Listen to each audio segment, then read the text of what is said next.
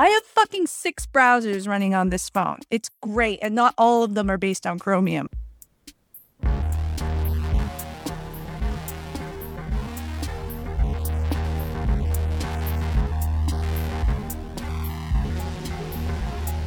Hello. Welcome to Security, Cryptography, whatever. I am Deirdre. I'm David. I'm Thomas. I'm a cryptographic engineer at the Zcash Foundation. Uh, I don't know what am I. I'm a. I did some stuff once. I'm a has been at this point. Ah, nah. I'm the type of person where someone calls me up because they're in school and they're like, "My professor told me to call you about this thing you did eight years ago." you have a legacy. I'm a punching bag at fly.io. Ah. Today, we do not have a guest. We never intended to have guests. We just ended up having some amazing people who we wanted to talk to and let us talk to them on our podcast. So today is a bit of a roundup of both circling back on some of the episodes we've done before and also just sort of a news roundup of security things that are both catching on fire and making us happy. Let's see. Pertaining to our most, oh God, not most recent, one of our more recent episodes with the inevitable Ryan Sleevi DNSSEC. I'd like to think of it as the inevitable Ryan Sleevi. He's like Thanos. I am inevitable. Yeah, the inevitable Ryan Sleevi. We didn't talk enough about DNSSEC. yeah, like if you missed it, it's my favorite thing that we've done so far, right? So Ryan Sleevi runs the uh, the CA root program for Google. So basically, Ryan is one of the people that controls, you know, who's allowed to have trusted certificates in your browsers. It was a good conversation. He told us all how to, you know, be our own certificate authorities, which any day now we we will all be. um, and, and at the end of the conversation, I sort of mentioned to Ryan that we're probably at a point where we can kind of stick a fork in DNSSEC, declare it dead. We had a whole interesting conversation about like the ecosystem of how they, you know, do CA trust and things like that. Mm. And uh, Ryan like shoved an ice pick through my heart and said that uh, the stuff that European certificate, you know, European governments are doing with like, you know, government mandated certificate authorities is probably going to mean that they're going to have to consider doing something with DNSSEC and DANE in particular. And DANE is the thing where you use DNSSEC as a certificate authority. and he seems to believe that it's happening. But um, yeah, so that's a thing that happened, and I'm a little bit speechless about it. So, David, I think uh, still reeling you, you have the take here, I think. Yeah. Well, I, I, think I, I should be able to make you a little happier because I, I think there's just so, so much that needs to happen kind of organizationally from a technical, well, that needs to happen in terms of like technology policy for DNSSEC that has been happening with HTTPS and certificate authorities mm. that just simply has not happened with mm. the registrars. So, really, if you think about the HTTPS and, and WebPKI, and then the kind of base level of validation, which is, is domain validation, where mm-hmm. you prove that you own a domain by setting a DNS record or serving a special file, and then you get a certificate. A kind of strawman description of it is that it's a very convoluted system for basically delegating trust on first use yes. to a CA. Like there's not since there's not like actual sort of corporate person valid like no one is coming to your house and showing that you actually own the domain and you are an authorized representative of the person that claims they own the domain right? And for good reason. Like i don't think we would be in a better world where that was happening. Mm. we're really building a system where whoever's kind of had the domain the longest um, gets to have certificates for it without it looking weird. And the reason mm-hmm. for that is certificate transparency, right? Is mm-hmm. that when you get another, when a CA issues another certificate for your domain, for it to be trusted in browsers, it needs to be added to the CA log, to the certificate transparency logs. And if it doesn't get added to the log, then it won't be trusted, which has mm-hmm. the side effect of, you know, if it gets misissued because someone hijacked your DNS, it should eventually end up in the log. Mm-hmm. And so, in that sense, like you're just getting the same certificate that everyone else is getting. Yeah. And you can check that. Then that's the whole yeah. point of the cert- of the transparency, which is, yeah. you know, given some qualms to some Mhm. people who are like, well, I want my certificate to be trusted, but I don't want to advertise like a product that is not yet been launched, but I want to get all my ducks in a row and have my certificate be trusted by Chrome or anyone else that requires that you have uh like a, a ticket, whatever they call it, an SCT An in SCT. every every time that you're negotiating your TLS connection without leaking the fact that they have, you know, mynewproduct.com in the certificate transparency log. And I think there's there's some workarounds for that now or something like that. Um, yeah, yeah. there is there is some form of oh gosh, I forgot what they called it, like blinding, but I, th- I think that Yeah. might have been gotten rid of. Um, or it's only in the next version of CT RFC sixty nine sixty two bis, which just also. Uh-huh. doesn't really exist. Like like for whatever reason, version two was Yeah. standardized like or mostly standardized a while ago, and then like everyone just stuck with version one. Yeah. Someone So, who like, pays attention do- to web PKI more can probably correct me on that. But the the point that I'm going with is that like especially once you introduce gossip to really verify that like Mm, the SCTs you're seeing are the same as everyone else's or, or that like because the SCTs are really just a promise that it got added to the log. It might not have been added to the Yes. log. So there's a convoluted scenario where someone issues an S you work with the CA to issue this SCT and then never actually add it to the log. But Yeah. the browsers are supposed to check that they're going to actually be in the log eventually and you can talk to other people. So Mhm. basically it's fairly difficult to issue a certificate for a domain and like actually not have anybody notice mm, mhm. nowadays. Nowadays. And Mhm. like it's basically impossible to do that with DNS because the whole half the value proposition of DNS is that you can serve different IPs to different people. Like Yep. this is this is how DNS load balancing works. Yep. This is how you can get region, not load balancing, but Mhm. like we want people, if they call up like a google.com and they're located in, say, Turkey, we could just be like, maybe we'll redirect you, or maybe we'll suggest to you, uh, like Google dot, you Mhm. know, TK. I don't know what the, the TLD for Turkey is. Yeah. But, uh, and then like redirect when like anyone who hits Google dot Turkey can go to that whole infrastructure that is localized for them, has language for them, has you know all the infrastructure to serve them rapido as opposed to going around the world. And DNS is a big part of that. Mhm. Exactly. And so there's this whole system for detecting like for basically visibility into web PKI that just doesn't exist for registrars. To then say nothing of like the the organizational audit and policy requirements like the BRs that that Sleevi was talking about.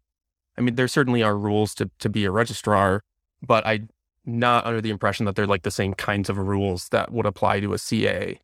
And so I just think there's a whole when when people talk about switching to DNSSEC, there's just like this whole host of improvements in web PKI over the last 10 years that are just non-existent in the DNSSEC world. And that's before you even get to talking about why are they using like weird old crypto.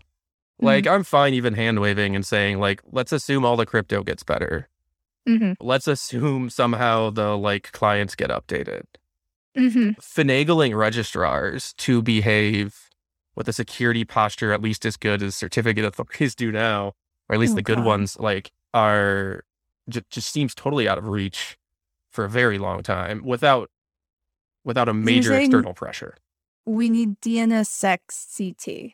We need DNSSEC transparent. We need mo- we need blockchain for DNSSEC because Um, that's that's with all fucking Merkle trees all the way, down. Well, the thing there though is like you don't necessarily want to serve the same thing to everybody in DNS, right? That's what we were just talking about. So I don't even know that that's feasible.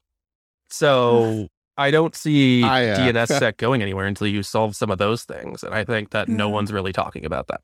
I feel like I, I might be the internet's foremost noisy hater of DNSSEC. Um, it is like it is like my calling card on the internet is disliking DNSSEC, and I have a long like catalog of problems I have with it. I think a thing to pay attention to here is that, and maybe I'm just trolling Ryan Sleevi into correcting me on Twitter, but a thing to pay attention to here is that Google has market power Mm. and kind of institutional power versus the certificate authorities, right? Like we, Ryan Sleevi doesn't, but we generally cast the certificate authorities, except for Let's Encrypt, the certificate authorities as the bad guys in the internet trust, you know, kind of story, Mm. right? Like just they're, they make money selling people's, Yeah, they make money selling people certificates. They don't make money making certificates safer. And, you know, the perception is that they're generally an obstacle to getting, you know, better internet trust deployed. I think that's probably mostly true, right? Mhm. But like Google can kill a CA, right? Google Yes. has killed a CA. Google has Yes. killed some of the largest CAs that there are, right? For policy violations. And there's like, there's decades of history built into how Google gets to do that. Not just Google, like Apple could do it, um, Mozilla could do it, Microsoft could do it, right? There's like, there's decades of history into how that works and what the institutional power they have is with respect to policies at the certificate authorities. I don't know, I don't believe that that exists not just like the functionality that David is talking about, but like institutionally, the ability to push that stuff to the registrars, right? Like the, for me, it always comes down to Google can kill a certificate authority and everyone will scramble to a new certificate authority to get out of the, you know, the blast radius of Google killing, you know, VeriSign or whatever it is they killed, right? Mhm. And that and that works because it's pretty straightforward to switch certificate authorities, right? You can't switch out of .com, right? No. if .com is misissuing or not following policy or being an obstacle to deploying, you know, if Google was to declare, okay, there's going to be no 1024-bit RSA anywhere in the DNSSEC hierarchy, um, or or we won't, you know, we won't honor signatures for, you know, this this domain or whatever, right? Like you can't jump to .com to a different .com. That doesn't exist, right? Mhm. And like I, I feel like there, there's an answer to this where it's like I, I think Ryan Sleevi said this right. Like, well, this is a reason to be careful about what domains you're on, right? But the reality is that Google in particular is locked to some, you know, to specific domains that they have to be on, right? And if those domains and the people that are managing them aren't behaving, there's no recourse, right? Like Mhm. the registrars could very well win where the certificate authorities lost this battle before. Is like one of my many concerns I have with that with DNSSEC. That's funny because I didn't even think about that. That like you can take you can take your google.com and you can go uh certificate authority shopping and you just keep google.com forever and like whatever. But you can't shop around for different de- you can't register it again and again. You register it once. I think that the counter argument would just would be that like you would see basically what happened to Symantec kind of happened to .com because DigiCert bought the Symantec certificate everything as it was getting shut down and basically just like hey Symantec customers guess what? Um, not only can you not use it anymore but also we have it. Let me tell you about my good friend DigiCert slash Sectigo right? Um and so there's the the counter argument might be just be that like yeah you can't get rid of dot com but you could transfer whoever is controlling dot com to someone else or controlling that aspect of it would would be the only like feasible way to work around something like this that I could But think of. also, like Google is only now getting control over the certificate, you know, the certificate stores themselves. Mhm. Like Chrome is taking control of what certificate stores there are. Mhm. But up till pretty recently, they did not. They relied on the operating systems to do that for them. Yes. Yes, Um, but they still have that had problem. they still had more so with DNS. extensive um, rules on top of that. Like you could do somewhat weak chaining with the operating system, and then on top of that, like enforce additional constraints. Like, for example, when Heartbleed happened, they um, manually inserted some code that checked for the Cloudflare SPKI that they revoked for for like all of the Cloudflare cert. They just stopped using one of their certs that corresponded to all of the Cloudflare certs that were Heartbleed compromised. And so there's there's other checks like that. That's how they enforced some of the distrusts. I mean, that's how they enforce the distrust of Symantec, even like because I don't I don't think their root store is shipping, or at least is not shipping everywhere. So you end up with extra code like within the TLS stack that just looks at the result of of the operating system verification and, and enforces additional constraints. It's still way better to do the verification yourself because there's so many different ways to chain a certificate in the common case that like you kind of want to know all of them before you make the decision whereas many apis will just give you back one of them and there might be another one and if you don't like the one it gave you back like your sol so th- there is space to do before you you to do policy before you even control the root store and, and in fact it's what google's been doing for years i don't think that detracts from your point at all though Mhm. Uh, yeah, the, the only other thing I have to say about DNSSEC is that I have many, many more arguments besides this argument. Mhm. you got to go down to your argument vending machine and is the only reason DNSSEC hasn't already moved to curves is that I think Sleevi told a story of like they tried to deploy like minimum DNSSEC and it broke some VP of of Google's like networking hard hardware that they had deployed in their house that like hadn't been touched in like 20 years. And they had to f- deploy engineers to figure out why they broke the VP's network and it was because DNSSEC because the old DNS can't handle like 500 bits of RSA in the thing. Is that this is like this is such a can of worms, right? So um, when when you think about the web PKI, th- there are a lot of code bases and a lot of installations that make the web PKI actually work, Mm. but it's a, like a relatively constrained number of installations that there are, right? For the DNSSEC hierarchy, by design, DNSSEC is it's quote it's like it's 1980s distributed. It's not distributed Yeah. in the sense that we would mean today, Yeah. but it's you know so the the authority over DNS records is is distributed over thousands and thousands of different organizations. Everybody who owns a domain in a sense has control over how that domain is administered and what records it's going to support and what software it supports right that, that also sort of goes for the dnssec client sides the Uh-huh. you know the things that actually like you know validate dnssec records so like for i think like 10 years now i think it's Geoff Huston I think he's at Ripe. I, I forget where he's at. I should know Hmm. this.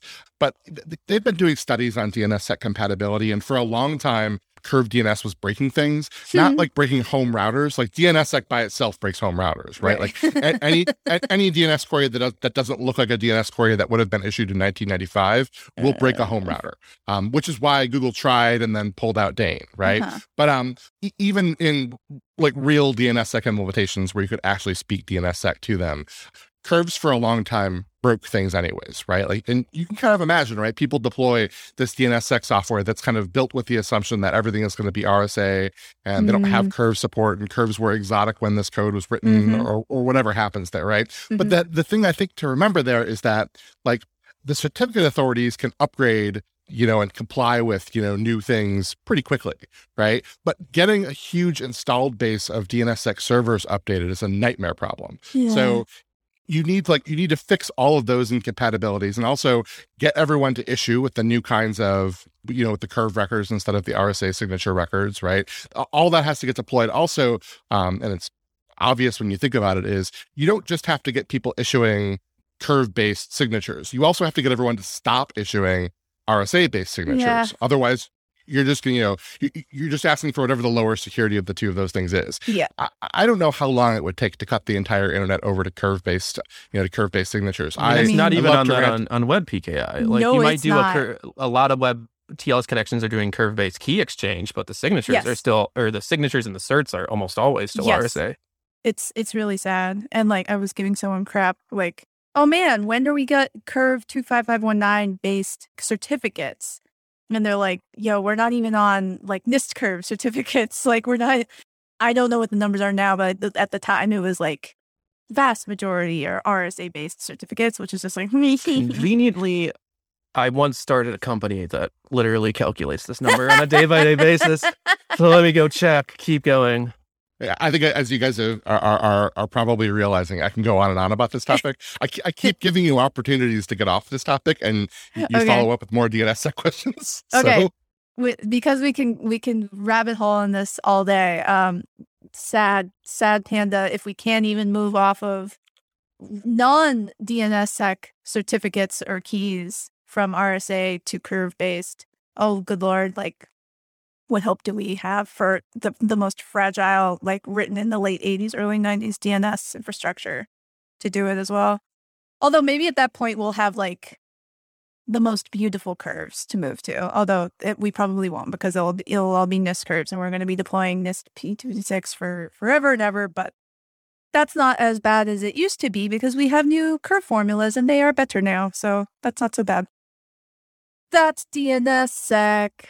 Uh, Other news. a quick breakdown of currently trusted certificates. I'm seeing 592 million using RSA SHA 256, 44, 44 and a half million using ECDSA SHA 256, which I think is a NIST P curve, um, Yeah. which is way more than I thought, to be honest. Couple confused people using SHA 384 RSAs. They must have a really weird key length or something. A bigger Um, number, betterer. Yeah. I don't even know who you get to issue those. Um, maybe Google. I don't know. Well over ninety percent. Yeah, ninety-one point four two percent using. Yeah. and we've had these we've had curve based certs for over 25 years 20 years something like that Mhm. anyway thank you for doing a startup that could give us this information on the fly it's extremely handy other news iphones are on fire ios is on fire all right we'll start with there was a story in the mit technology review about how U.S. company Accuvant sold exploits in iOS to the United Arab Emirates, and then the United Arab Emirates used them against, I don't know, quote unquote terrorists, not terrorists, people they call terrorists, but we would call activists, journalists, stuff like that. And that dovetails with this week or uh, the the week of the 17th Apple patching all their platforms iOS, macOS, iPadOS, watchOS, all the OSs because they were patching a zero day exploit found by the research group Citizen Lab at the University of Toronto that they called forced entry. They found it by just kind of getting a list. I think it was they found it because they got a list of NSO groups possible targets. And this is kind of just like, don't don't ask how we got this possible target list. We just found it and then we started contacting them to be like, do you mind if we look at your devices? And some of these are like family members of Saudi nationals and Saudi activists, such as uh, people who knew uh, Jamal Khashoggi, who was murdered by a, a Saudi royal family. Turns out that their devices that they were using around the same time that he was murdered were full of this no click zero day in iOS that was eventually patched by Apple after about, some say a week, some other people have said like almost 20 days from when they sent a crash log to Apple to when they actually released the patches this week. I think it was the 14th of September. I think they said from when they delivered a full exploit to Apple, it was about six days. And uh, related to some of our ranting about Apple security and, and previous episodes, but also about like how do you secure platforms like this and like have a secure software program and how do you patch?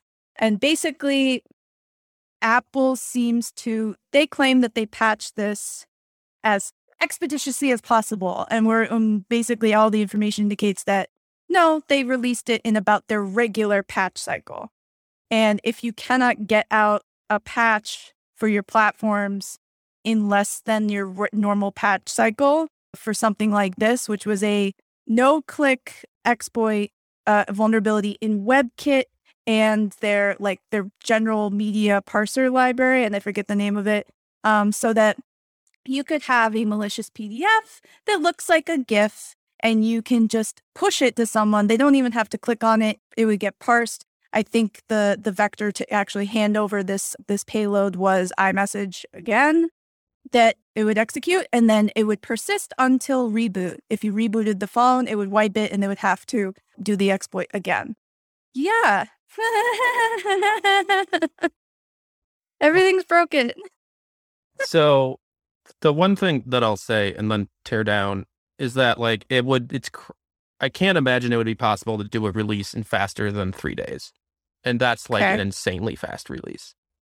Right. Probably five days, like a, a business week, Mhm. realistically, because that's like a data patch, at least a day of building stuff, and then a day to actually release it is like your three days. And assuming you want to like do like release testing and there's you know add on another day or Mhm. two, like that's realistically the fastest that I think a release like this could happen. But this would qualify for that. Yeah. Would it so not? they hit it in six days, but I think the the takeaway is that they actually hit it in like 14 days. Uh, Yeah. Because like that trace should have been enough to do the patch. So you can kind of assume that they actually did the patch on the trace, and then you know it took another what 14 days or, or or whatever it was for them to push out the release on the regular cycle. Like sure they can say they they might kind of imply they did the patch like once they saw the exploit, but Mhm. realistically they could have patched it with the backtrace. Mhm. And then you're looking at a not particularly fast timeline. yeah. I mean, it's not a 1990s timeline, but like yeah. I'm looking at the specifics both from the the patch notes and from the Citizen Lab write up, which is very good, and we'll add links to, to our show notes. The actual patch notes, and and like I I kind of was talking about this somewhere else that like when you got a bunch of OSs, you've got iOS, iPad OS, Mac OS, Watch OS. You know, there's another OS somewhere like iPod Touch, you know, because it, of course iPod Touch has a fucking browser in it because everything has a fucking browser in it. Yeah, you've got a bunch of those that you have to go through, you know, quality testing and then before you pa- push it out. But they were all using the same components. They're all using core graphics and WebKit. And these are the things that they're shared. Like, this is the pro and con of having a shared dependency, especially as someone who works on fucking cryptography with a ton of shared dependencies because some of them are very bespoke. If you have all your eggs in one basket and you secure the fuck out of your basket, maybe you can deal with that. But if everyone is sharing the one basket, so if there's something wrong with the one basket, everybody gets fucked. And like the other side of it is like you can have multiple implementations and you have to do the trade off of maintaining multiple implementations, making sure they're compatible, make sure that you're not reproducing bugs or security vulnerabilities between them. But then, you know, maybe you won't all get bit by the same fucking vulnerability all at the same fucking time. So, yeah, I want to kind of give them the benefit of the doubt that when you're maintaining all these OSs, even if they're sharing the same components, you have to take a few days to do a quality assurance and get it out, make sure you're not going to brick anything. But, like, if you had a trace for two weeks or more and it took you this long and this like this is the showstopper. Like they did not find this. They uh, like a third party research org found this on their own investigation and were talking about it for weeks and apple only finally did something after they kind of were like here is a full exploit chain and it took them this long to push it out. That doesn't feel good. It feels like they cannot by their organization and their you know security software deployment system move fast when they need to and that is a problem Do we um like have people reversed the patch yet? Like, do we have like good intelligence about how much got fixed in that patch? Like I- another thing that happens, like we have the three day thing for like you know identifying and the QAing and then yeah um, you know deploying the patch, right? But there's another step in like in, in the common case for when vulnerabilities are reported. There's another step in there, which is you go look to see what if there's like if it's systemic, um, if there are Mhm. lots of other instances of that thing, which also takes time. And you can imagine like there being problems with, okay, so this vulnerability is reported, and like, you know, 45 minutes of scouting in the code shows you that there's other places where that's potentially vulnerable. Mhm. All of those need to get fixed as well, especially because the patch conclusively identifies the pattern for the flaw, anyways, Mhm. which is a thing I think people don't think about that much. But as soon as that patch is, you know, released, you're also you've you've got a blueprint to what the vulnerability is there. So you can imagine also like taking a minute to make sure that you're not going to have to do a string of updates because at a certain point people won't update back to back over and over again because updating is a pain in the ass. Mhm. So I, I I- have no reason to believe that that's any part of what what happened here. But uh, another thing that can happen that can blow out patch timelines is just taking a minute to see what else that vulnerability like the people that found that vulnerability may or may not know about all the other instances of where that code pattern happens. Yeah. I don't know if it's been torn down. I'm doing a quick grep. Oh, I'm doing. Oh, there's something on the Objective-See blog, so I'm going to look at that. while you're looking at that, I will just say like hats off to the Citizen Lab people, especially Yeah. Bill Marczak. He's the like first person listed first on this blog post. I don't know if that has significance here or not, but he's been working on basically security for activists since before I was in grad school. So like probably 2013 or earlier. After I think some of his friends, I want to say in Bahrain or something, got hacked by the government. I don't recall Mm. specifically, but he has a bunch of papers. He has a PhD from Berkeley, and he's just been really working on this type of stuff with Citizen Lab. And I'm pretty sure in the last like oh, three to five years, it's mostly been NSO group stuff. But there's a lot Mhm. of hacking team stuff back in back, I don't know, I want to say circa like 2017, 2018. But I think Hacking Team went under. Maybe they got bought by NSO Group. Uh, I wouldn't be surprised. They they kind of flamed out very publicly. So maybe they either got bought, maybe they got, you know, gutted and bought, or they just kind of fell apart. By the way, I don't know how connected the um the forced entry story, which is the public citizen story and the thing Mhm. that prompted the update right now, um, how closely connected that is to the MIT Technology Review story Mhm. about Optiv and Accuvant. Mhm. There's like two kind of long running stories right now about weaponized, you know, weaponized and marketed vulnerabilities. One of them is the NSO story about how there's a product company in Israel that you can, you know, governments can just go buy the stuff from and, you know, aim it at journalists and stuff like that, right? The, the other story is the one about a group of ex US intelligence community people who went to work as quote unquote mercenaries, which I'm fine with with that characterization. And so we'll Mhm. just call them mercenaries from now on, right? but they went to work as mercenaries for the UAE for a specific team that the UAE put together and themselves acquired and weaponized vulnerabilities. Um, like the, the team that they managed, according to the DOJ filings and according to the MIT Technology Review story, um, was doing some amount of their own kind of implant development work and weaponization work and stuff like that on their own. I, it would be weird if they weren't interrelated somehow, like if the UAE team for some reason wasn't working with NSO. Mhm. Um, in the DOJ filings, there's two companies that this UAE mercenary team, th- those mercenaries have are all pleading guilty or something like that right now to felonies for breaking ITAR and stuff like that, right? Which is its own kind of interesting story. Hmm. But in the filings, they, they apparently sourced vulnerabilities from two different companies, a U.S. company.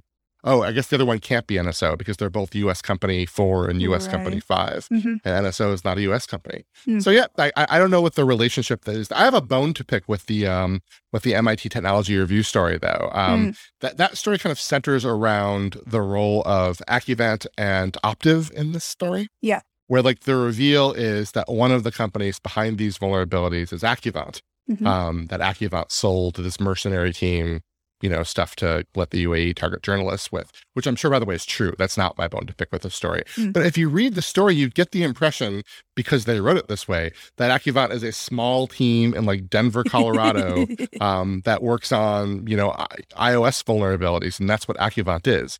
But if you're in the field, you know that Accuvant is not that at all. Uh-huh. Is a giant consulting company. They're one of the larger kind of software security and network security consulting companies. They're called Optiv now. and they if you are in Optiv. Denver, you'll know that one of the larger buildings downtown is the Optiv one. Possibly Wow. the tallest, I'm not sure.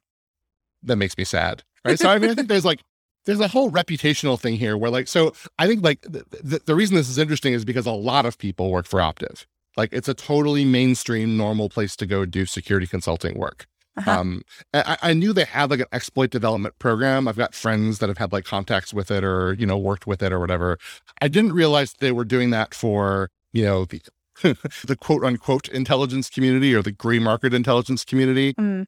people have kind of pointed out that if you're really good in this market, like if you're if you've got contacts and you're a credible organization that builds and weaponizes vulnerabilities and sells them to like the NATO markets, right? That there's a you know there's a whole pipeline of good contacts that you work with there, so you don't have this problem, Mhm. and it's kind of a tell that maybe you're not good um, at doing this work if you end up selling to shady mercenary outfits in the UAE, because like the big time people that do this work for NATO players, right? the sense I get from people talking to me about this is that that's not what happens. Either way, though, right? Like, I, I don't know that you worry about it. Again, I feel like Accuvant, Optiv getting some of their just desserts here, right? But like, it, it- would not be fair to assume that any random person that worked at Accuvant had anything the hell to do with this, right? Like, most of the people that do software security at Accuvant test web applications like for, for for the people that built those web applications. Um, they're not a tiny company in denver that just kind of specializes in shady ios exploits. And like the article itself the mit technology review article like talks about how extensively the doj filings kind of established the role that accuvant had in this. But if you look at the actual filings it's like you know a couple of sentences saying Mhm. okay there's this us company four that sold us this exploit the exploit wa- wasn't usable as an implant uh, you know it basically you know it told the user that they were compromised and then like like it's the kind of thing where you would build that to test the device for like a red team exercise or something like that and they took the red team tool and of course you know changed it so it would be an actual you know, weaponized exploit. So E- the either way, though- mercenary group bought like the pen testing tool and then paid two random people that previously Yes. worked at Accuvant to turn it into a real exploit. Yeah, either. I mean, it's it, so it's horrible behavior, right? Like it's um, it, it is still on the management of Optiv. In fact, it's more on the management of Optiv because they've kind of they've managed to tar a lot of people that do kind of totally benign work, just kind of professional software security people with this brush of also you know trying to get journalists killed, right? Mhm. Um, it is, you know, it's fucked up that Optiv management let them do that. Mhm. Um, that that was a decision they should not have made, right? But if you're reporting on this stuff, you should get these kinds of details right. Did they do it within their capacity as Optiv employees or like as independent contractors? th- this is in their capacity as Accuvant employees. So the timelines here are from like 2015 to 2017. Mhm. Mm. And at that time, Optiv was a big company. Yeah. Mhm. Yeah, I mean, Mm. people, especially message board people who Thomas loves, like freak out about, oh, like they're gonna be coming for my black hat training. It's like No, no, like it's perfectly fine to teach people how to write exploits, to write exploits, and to like even sell exploits. But like what you can't do is like provide support or build something for someone that you specifically know is doing something illegal. Like, yeah, you can. I'm a little I'm a little fuzzy on that actually, right? You know, I, I kind of wanted to come into like a thread like that, guns blazing, and saying, of course, you can teach exploit development to whoever you want, right? But they're charged under ITAR violations, right? They're uh, under export controls. So Mm. there might be some threshold of training, uh, you know, past which you're no longer teaching people things, and now you're actually transferring essentially arms. Yeah. Um, I, I don't know what the threshold is there, but it's an interesting question, right? Like, I, I would be, you know, I'd be careful about doing that kind of work with, you know, people overseas.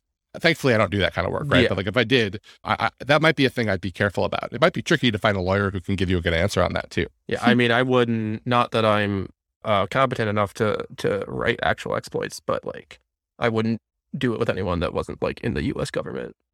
It's like it's not hard to find people that will talk to you about Accuvant or Optiv, right? Again, big company, lots of people work there, lots of like pretty noisy people work there. Great, good noisy people, right? Or or have worked there in the past. So like there are journalists that I've talked to that are really good at this. Okay. Um, you know, at, at you know keeping contacts in the field and you know talking to people and getting good sourcing.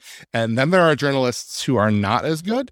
And I, I wonder why people don't take the time to just ask around and see if they can get a conversation about, like, for instance, what is Accuvant, right? Or what was what was Accuvant in 2015? Wait a minute, Thomas. Are you advocating for ethics and security journalism?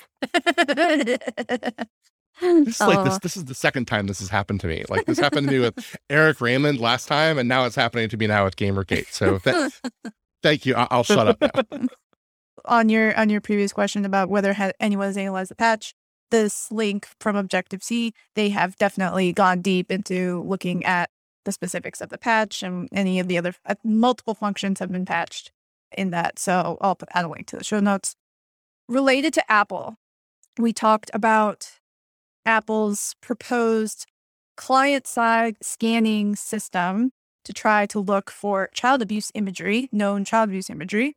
And after a lot of consternation in the public discourse, they have announced on a Friday, of course, because they announced it on a Friday and they, uh, or, or Thursday, I forget. And on a Friday, they said they're going to pause on rolling it out for now. And then they had their September product announcement with a new iPhone and a new this and a new that. And, no some- new M1 MacBooks. I'm no. disappointed. Yeah, I I was like, am I going to have a MacBook Pro that I can buy? The answer is no, I cannot. You can get a, um an iPad Mini with a USB C port, which is great because I just bought an iPad and I had to pick only two models that had a USB C port, and so I had to spend extra money just for that USB C port. But yeah, at that big, you know, hoopla that they do, there was no announcement of uh, any end-to-end encrypted iCloud, which kind of makes sense because the way that they would get away with announcing end-to-end encrypted iCloud is if they had this client-side scanning in their back pocket, so law enforcement wouldn't get mad at them. So that happened. Okay. They didn't even announce when iOS 15 is coming out. Like we still don't have a date for it. There's new phones and like maybe not even an operating system. Yeah, I'm actually concerned about that because not even this bug that they patched, this one they patched, but more recent ones that had to do with, you know, circumventing Blastdoor and things like that. And people were like, hey, are you going to make this better? And they basically kind of, you know, kind of hemmed and hawed and said, we're going to make improvements in iOS 15, which is coming soon. So we would really like it to come soon, but we don't know when soon is. The betas are out. I don't know if oh, people that's have good. taken a look at the binaries and checked to see if anything is different. But Hmm, cool. So that happened. That was fun. Please release uh, iOS 15 for my singular iOS device and any patches to Mac OS because I have several Macs. What else? The last week was fun because Chrome also patched some zero days. They claimed that theirs were also known to be exploited in the wild. Two of them were an out of bounds write in V8. V8 is the JavaScript engine that they use in all Chrome, Chromiums, Chromebooks, Chromedis. My Chromecast over there is running on Chrome OS. So anytime you run JavaScript, that's what V8 does. It does the running for you.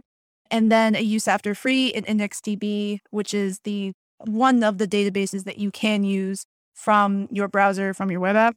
Yet more zero day vulnerabilities that would probably not exist if not for the use of memory unsafe languages. So, yay!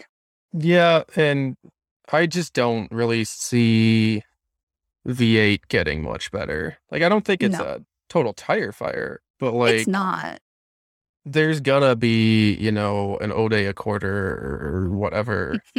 and as long as it's written in C plus plus. Shrug emoji. While we're on the top of the Chrome, though, can we pour one out for the Chromecast Ultra 4K?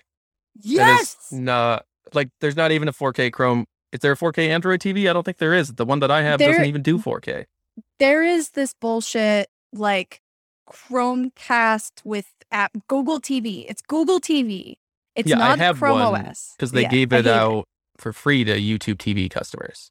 Oh, fun! I hate it because it's not Chrome OS or whatever Chromecast OS. It is Android TV with some weird compat but doesn't quite work Chromecast layer. And I literally got a new used. I think I got a used 4K Ultra Chromecast off of eBay without the power adapter, and it yells at me that I have the wrong power adapter because I Um. do not like the Google TV, and I I think the only way you can buy a new one is if you go to the New Zealand a Google store and you order it from New Zealand. So despite complaining that it's gone, um, for reasons, I I have one that I'm not using, so I could probably Ah. send you the power adapter. This is Oh, exactly this is the content people crave. I love Chromecast. I love that it is ru- like I love that it patches itself every night and I see it do it and I love it. Yeah. So bring back the Chromecast Ultra or 4K or just Chrome OS 4K. Swap it out with Fuchsia because I know you've done that with one device. I love it. I will I will run it. It's great. I'm gonna get sidetracked on Fuchsia if I if I don't stop. So I'm gonna stop. Um, because we were looking at some of their uh, Rust uh, dependencies for crypto. We have suggestions. I would just like to note that um, I believe the term is friend of the pod. Uh, Chris Palmer has switched to to working on Fuchsia from Chrome, yeah. and Uh. I think that's certain. That's that is a negative for Chrome, but I think a positive for Fuchsia. Absolutely. like so maybe we'll drag him on here once he's had some time to settle, and he can tell us all the cool stuff. so exciting. Oh, I'm I'm I have so many questions. Um I've got nothing, nowhere to go with this, but I'm just reading the uh, the Chrome security update here and noting. Yeah. So one of the vulnerabilities was use after free. Yes. Um, that was uh, by Marcin Towalski of Cisco Talos. So uh, congrats to Marcin Towalski at Cisco Talos. Note that Cisco Talos finding good browser vulnerabilities. A couple of different vulnerabilities from Theori, which like I, I'd like to know more about Theori.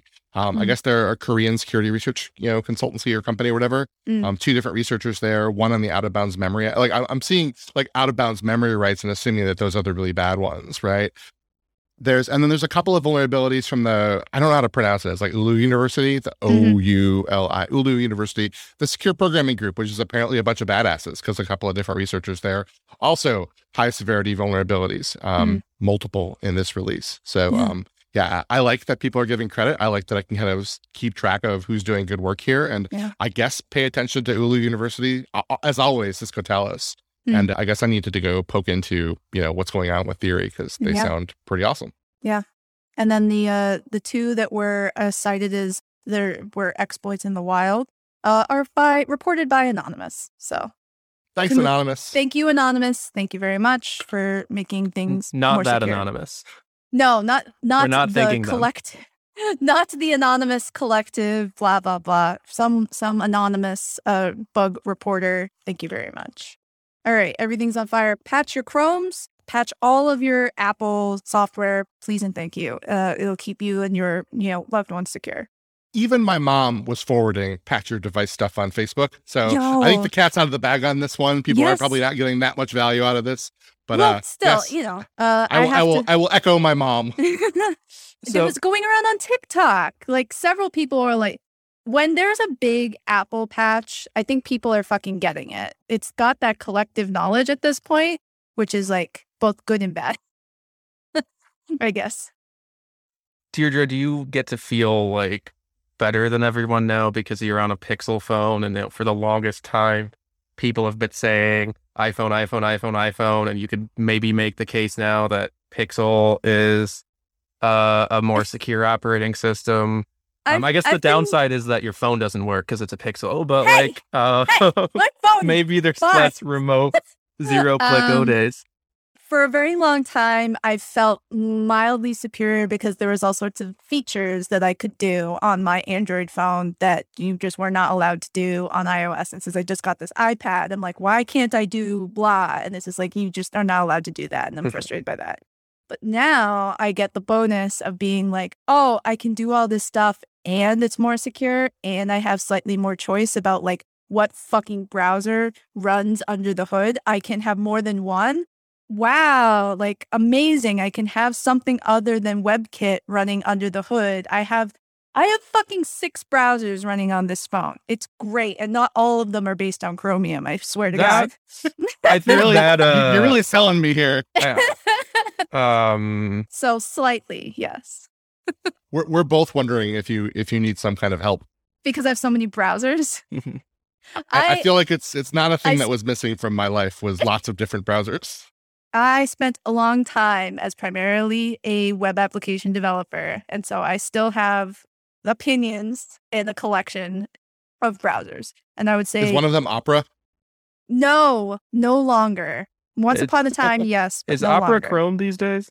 It switched over to Chromium, I think. Yeah.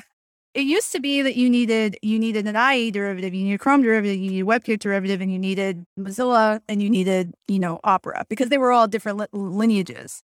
And now almost all of them are, con- including Edge, Opera, and you know Brave and Chrome, are all the same lineage. They're all Chromium based, and then Mozilla. So you only have the three now. You have WebKit based, Chrome based, and Firefox. And like that's basically it. It's kind of good and also kind of meh. Opera mostly exists today to be a fraud signal. So I, I wish I was I wish I was kidding. Hey, hey, both of you. Um, yes. we should have some secure messenger opinions. I think we could have some opinions about. Well, we could start with Matrix. Okay. I'm having trouble fathoming what happened there. Yeah. So like I I haven't dug into the protocol, but like the description of the bug is enough to make me think what the fuck is going on with this protocol. Um Well, I don't know if it's the protocol because it seemed to be a vulnerability in their SDK. So yes, but that. the the bug should not have been writable in a situation where the protocol makes any sense. okay. So as far as I can tell, like there's a feature in Matrix that lets you like export a key from one of your devices to another one of your devices that you can get message history, which you could debate about like whether or not that's a good feature. I think it's fine. But if you think about like how this should work is like you have a known set of devices and you need to get an authenticated message from that device that says send the key to that device from you know whatever device it got sent to. And somehow there is a bug in Matrix where like you could take a message from an old device that you had removed. So like you had some device, you removed it. Somehow an attacker could spoof a message from the old device and get you to send them their message keys. Hmm. And I just like don't understand how like the first step of the protocol isn't who is the sender of this message and then like Mhm. what is the key for the sender of this message and then does it work under that key right like Mm. like I understand, you know, inner versus outer bugs of where like the person who you authenticated as isn't the person that's like trying to do some action and things like that. Mhm. But I- I just don't understand like how you build a protocol where the share keys message like has the opportunity to do that. Like Mhm. you know who the sender is. You see, it's not a big deal because exploiting this vulnerability to read encrypted messages requires gaining control over the recipient's accounts. Ergo, it requires either compromising their credentials or compromising their home server. You have to compromise the home server to actually exploit this vulnerability, David. Isn't That that the sounds bad, exact though. threat model that it's supposed to defend against? the home server being malicious. I, I, I don't think you understand. You have to compromise the server to do this. it's supposed to. That's the whole point of the end-to-end encryption. yeah. It's there's a either, whole it's thing- supposed to fail closed, not fail. Give me all your keys. I, I think Matrix is kind of a cool project. I think it's like, um, Yeah. you know, they're, they're trying to do encrypted IRC with like roughly the ergonomics and like the federation model of IRC. So like there's a notion of, unlike Signal, where Signal runs the servers for you, like you could theoretically build your own Signal server, but like, I think their protocol, which they called Olm, which is it's basically a, a, a follow-on to the Signal protocol with kind of this other stuff on it that supports this kind of federation thing. Yeah. I, I like the idea of it as well. It's just I don't know like I don't know what's going on with it. I don't know anyone that works on it, which like I should know somebody that works on it. Like um, it's just it's like a little pretentious, but like at the same time, like if you said such and such is working on Matrix, like I probably should have at least heard their name at some point. Like that's kind of how I evaluate TLS libraries. Um, and I, I just don't know. So I, I like the idea though, because I'm just really frustrated with Slack, and and like I wouldn't want to use Discord at like a company, but I think someone from Matrix is collaborating on the MLS spec with uh, other people, Yeah. which is basically trying to do end to end encrypted style Slack, like group messaging. Think signal groups, but it's it actually scalable for like hundreds or thousands of people in your group messenger. And it's using these, you know, trees and, you know, more yet again, you know, Merkle trees to manage the state of all these groups of keys and people who add and join and they get ratcheted and everyone gets, you know, rotated and, and all that sort of stuff. I think someone from Matrix is collaborating on that, but that protocol, MLS, is not Olm or Megolm, and I'm saying OLM. The whole, you know, being able to share keys, I would give you the willies to to have that implemented at all, even if you had a good reason for it. But or you think you have a good reason for it. But yeah, MLS is is very cool. I, I think it's I mean, I haven't had to implement a secure messaging thing, so I can't like say with certainty that it's well done because I don't know what would come up when you actually try to implement it, but it looks very well Mhm. done. they are nailing down all the shitty cases of a large group end to end ratcheted messenger. They there's a nice implementation in Rust for the protocol. They've been working on the spec. I see updates every week, if not day. It has to go through the IETF process, which I think we all have opinions on. Um, that's the way they're doing it, but they're doing it. Um, yeah. I think the main good. downside is just no one uses it in a like product at the moment. Yeah. Uh, People are implementing it, yeah. but like there's not like the MLS messenger. Yeah. on the upside, it'll have a remote debugging feature with heartbeat messages soon.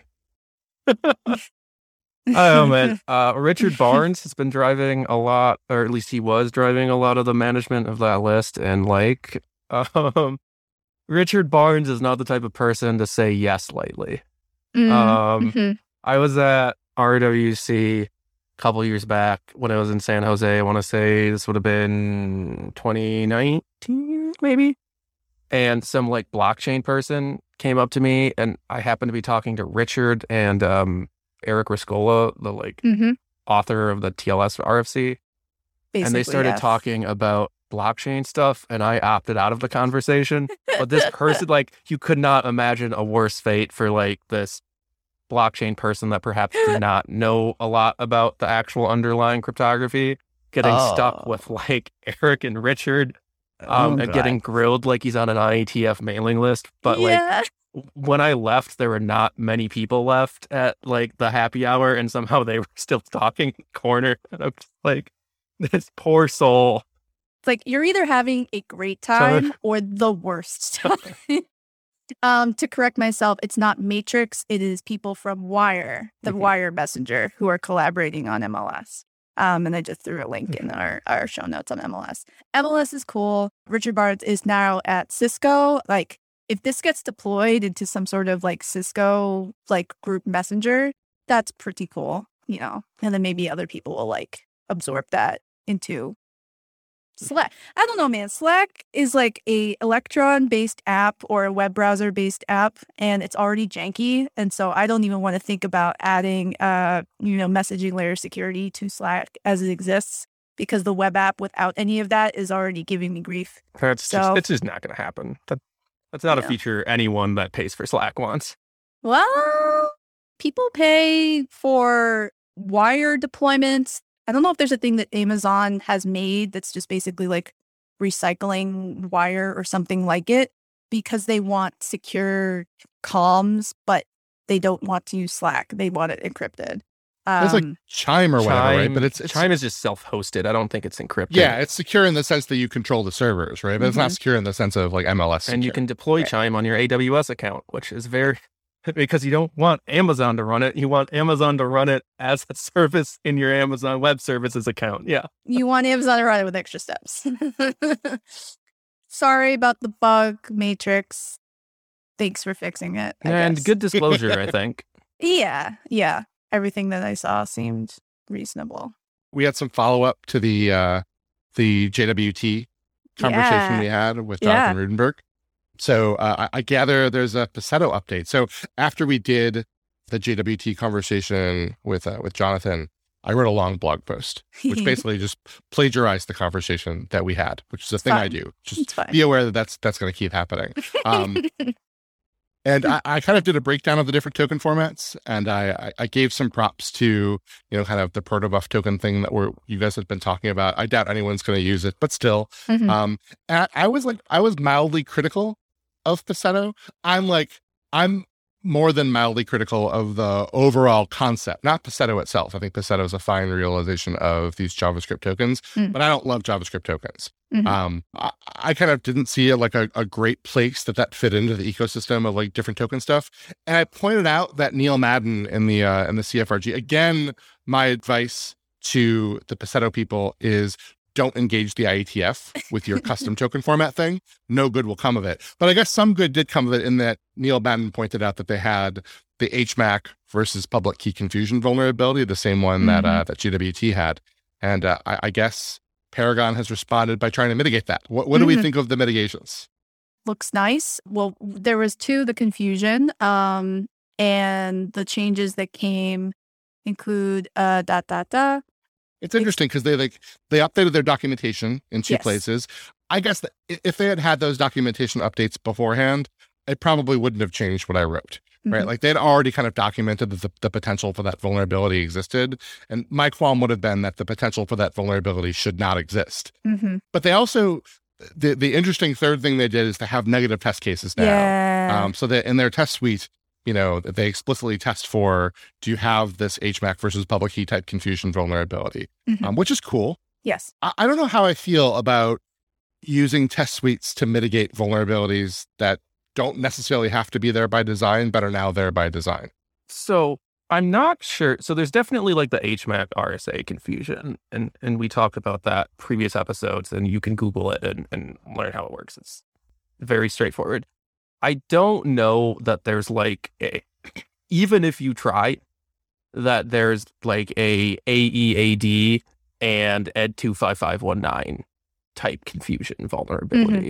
Like I just don't, or or even AEAD and HMAC maybe. Maybe there's a maybe you need one side to be HMAC. That's probably what it is. But Yeah, I think so. that that would make sense.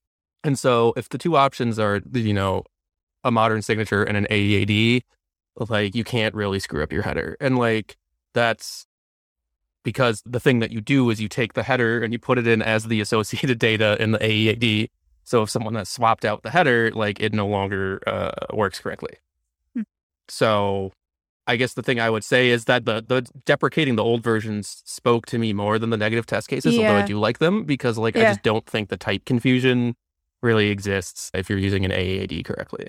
Which, you Mhm. know, is uh uh props to both Sato and uh to AATs, which are great.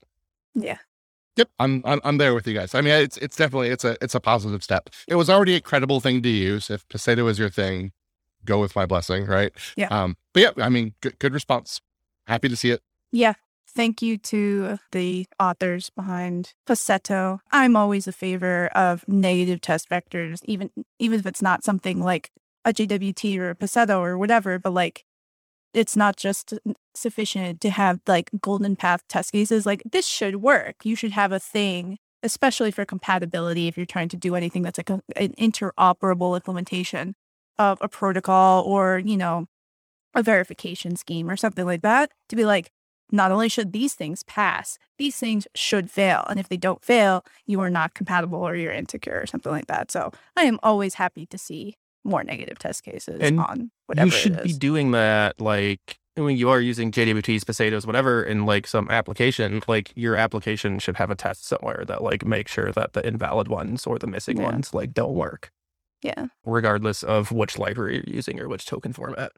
Yeah. Okay. So related to, I don't know, Go cryptography and TLS, and one of our favorite people, Filippo, who was on our second episode. Go TLS, the default cipher suites provided if you just use the TLS implementation in the Go standard library, has made some changes to how they pick their cipher suites when they're negotiating TLS. They're all great choices. They're basically automating at least for like I am I am not just because I know Filippo, because I agree with everything that the the Go team did.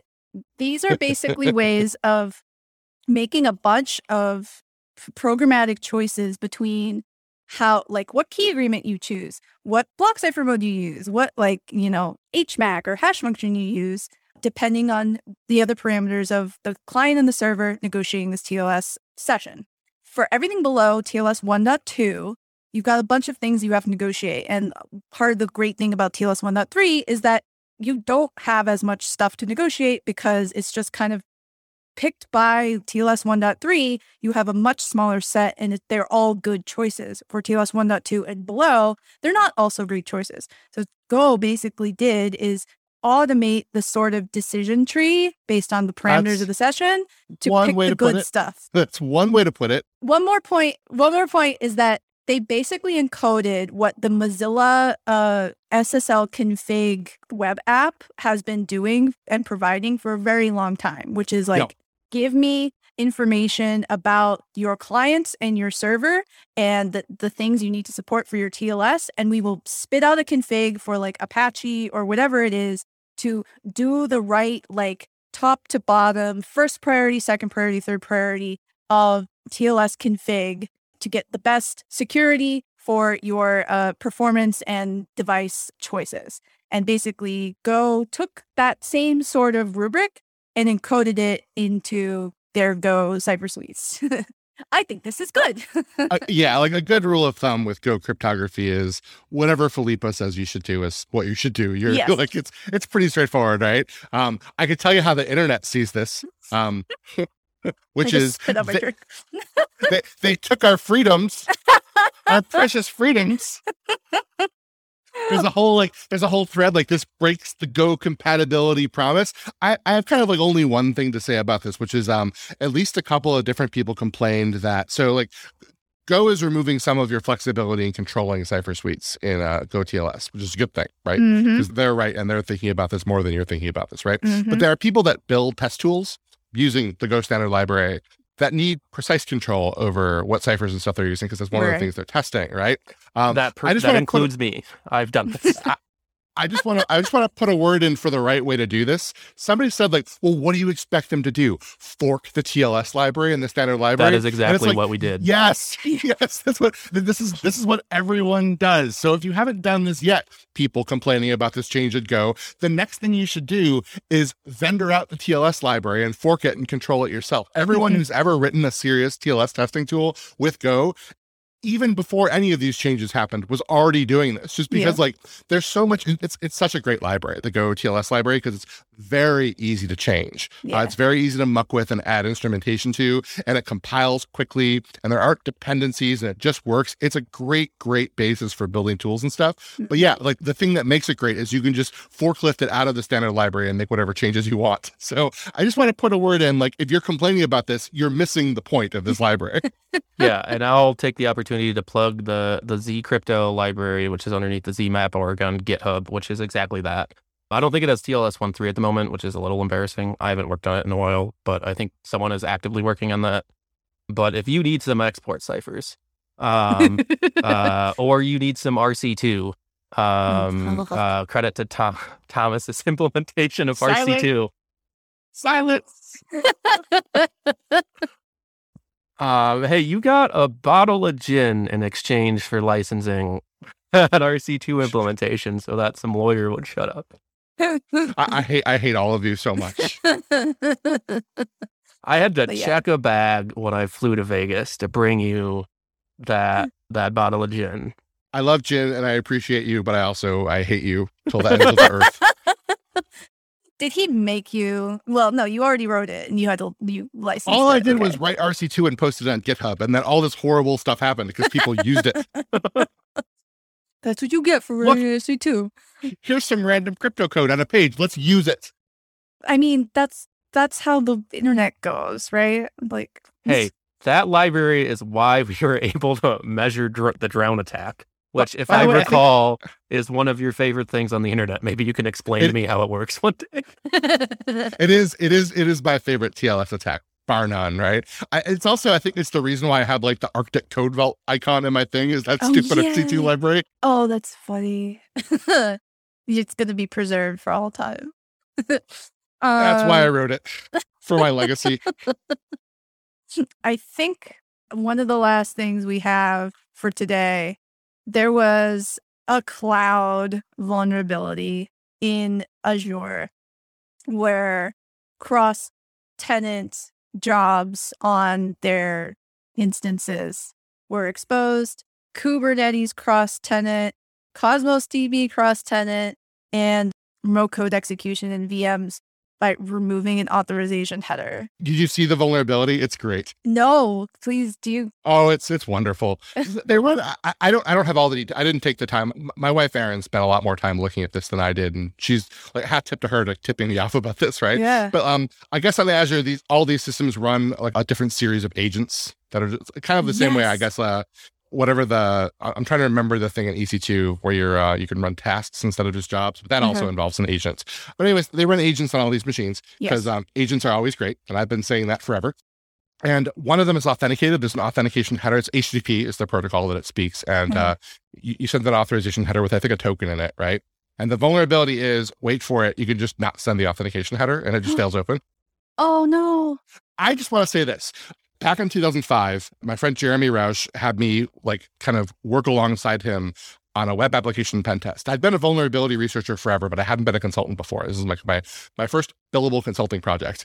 And uh, on that project, I, I'd never really done web stuff too. It was like the first web assessment I'd ever done. Before that, it had all been like Did memory the internet corruption even stuff. exist in 2005? Oh, Uh, barely but, but i remember i looked I, I- I looked up what the web vulnerabilities were and i looked up sql injection and i typed into the login field and the password field i typed quote or quote quote equals quote and it worked Mm. like i logged in with a sql injection on the password field because i guess it was looking passwords up in the database or something it's great Oh, whatever. and from that point on every time i was on an assessment like for a long time i believed you know it's possible that if i just put quote or quote quote equals quote into the password field i'm going to be able to log in because that's a vulnerability that exists. Of course it's not a vulnerability that exists. It's like a, a heartbreaking vulnerability of staggering beauty. You're Mhm. never going to see it again in your whole lifetime. And i feel like the azure agent vulnerability is another example of that where like you're never going to see a vulnerability as great as the remote code execution from just leaving the authorization header out of the http request Oh. You'll try it from that. Look, those people are forever cursed to try that vulnerability over and over again and never see it again. He's like, I just, I just, maybe, I might, I might see it one more day. God, Azure, Azure was never gonna be like my top recommended cloud if you need to use someone else's computer to do your computing. Um, that would be fly.io. Can you run an Um, Active Directory stack for me, Thomas? I could try. Because what I really want is a globally distributed Active Directory. oh Jesus Christ! Or, excuse me, Active the Directory. Thomas, Thomas is gonna go in the code mines and like tomorrow he'd be like, okay, where do you want it? No, I'm just going to post on, on, on Slack and uh, Jason Donenfeld will write it for me in two hours. oh my god, That's wor- it's worked for me like three times now. Jesus Christ! Powers, great power. Uh, I guess like you know this sucks. I I really don't like to see this from you know your cloud, which you're just trusting to not you know spin up these things on their hypervisors and not be failing open.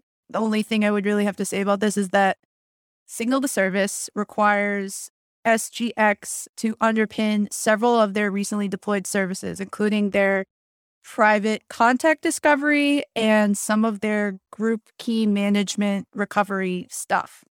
And it's underpinned by doing secure compute in SGX. And as far as I know, Azure is one of the few clouds that actually allow you to do anything with SGX at any kind of scale. I think the other one might be IBM. So it feels one, SGX is a leaky piece of crap, not even getting to the side channels. Like there seems to be uh, yet another really scary, just break leak vulnerability of SGX almost every year at Real World Crypto or other places. Maybe I forget if there's one at Black Hat very frequently. Before you even get to the the sort of side channels about like doing processing over, you know, secret keys in the secure environment and leaking for someone else. So when one of the only clouds that lets you use SGX is also just failing open like this, feels bad.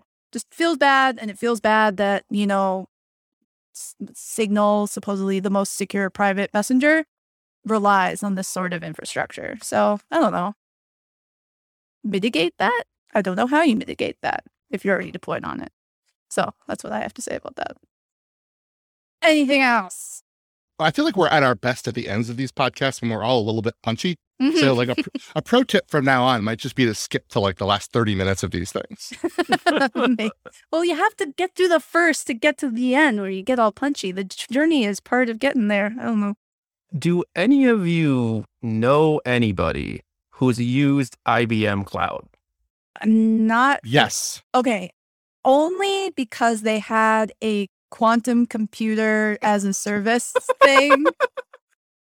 and I'm not I'm not joking. Um like they have like a thing that's like, you know, give me give me a thing that's like targeting this like, you know, intermediate representation and then we will like run it on our quantum computer or whatever. Mm, That's Just like a Rigetti or something? Not a Rigetti. Like they have an actual quantum computer. They have this whole sort of like sim environment, like write software that will target, you know, a, a quantum circuit. And then in theory, it would also eventually get run on a real quantum computer with qubits and all the, you know, all that crap. That's the only thing I'm aware of. It's a feature I'm sure we'll launch at Fly soon too. My uh, my, my partners at Fly were at a company called Compose.io that did managed Postgres that got bought by IBM. Yeah. And that was the company they did just before Fly. So I do know people who have been involved in IBM Cloud stuff. So if we have IBM Cloud questions, I can bounce them off of Kurt and get them answered. Hmm. Um, so maybe we can ask him about Signal and SGX. Yeah. Like my only question would be like, what is the SGX story of like deploying things that need to be kind of like at a cloud global scale, distributing this sort of, it's sort of like Raft with secure computation and SGX and stuff. They have a couple blog posts about it, but yeah. Kurt, if you're listening, like it's very curious if there are any better stories about managing that because it doesn't sound fun. It sounds like a lot of work. So if they can do it any better, maybe that's something that they can sell to someone like Signal. that feels like a lot of news. Yeah. yeah, it's been a little busy. A little busy. I have I have many fewer browser tabs open now. So thank you for that. Yeah. Everyone patch your Apple software, your Chrome, your Matrix, and your Element, and, you know, cycle your VMs on Azure or something if they haven't been forced reboot already. run your Paseto test cases? Yes. If you are an interoperable version of Paseto tokens, make sure that you integrate those negative test cases into your builds. Cool. And keep an eye out for the upcoming restart your fly client so that you get the Active Directory feature. uh huh. and uh, on that note,